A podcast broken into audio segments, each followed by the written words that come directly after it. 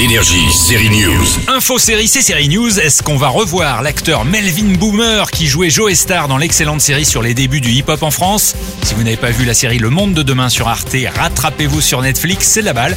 Alors Melvin, une autre série prochainement, soixante-six cinq sur Canal plus, avec Alice Isaz, euh, une avocate qui défend deux affaires. Une affaire sur son mari qui est suspect, qui est accusé de, de viol, et une affaire sur l'affaire de Rudy, donc qui est moi, qui est un petit jeune en fait, qui est dépassé en fait par une affaire qui était plus gros que lui. Il a, il a rapporté euh, un certain nombre de, de cocaïne et, et il s'est fait choper. Et du coup, c'est tout son parcours en prison et, euh, et, et ce qu'il va vivre.